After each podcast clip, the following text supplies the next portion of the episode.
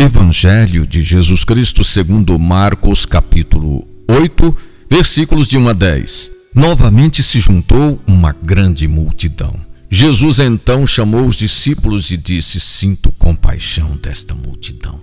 Já faz três dias que estão comigo e não têm o que comer.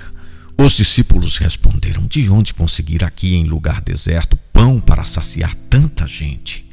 Ele perguntou: Quantos pães tendes? Responderam: Sete. Jesus mandou que a multidão se sentasse no chão. Pegou os sete pães, deu graças, partiu-os e deu aos discípulos para que os distribuíssem. Tinham também alguns peixinhos.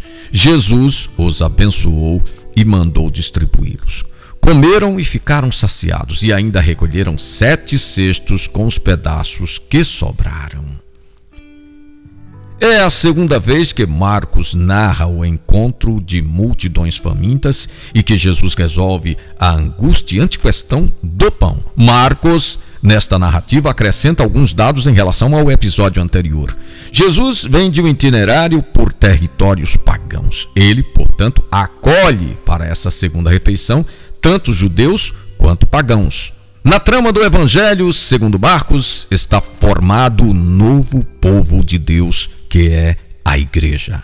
A multidão não está à procura de pão, mas da palavra. Mas o pão se faz necessário e é preciso encontrar a solução.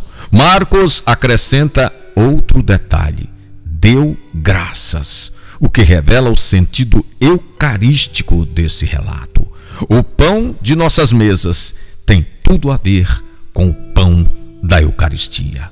Proposta do dia: recordar o dia feliz da nossa primeira Eucaristia.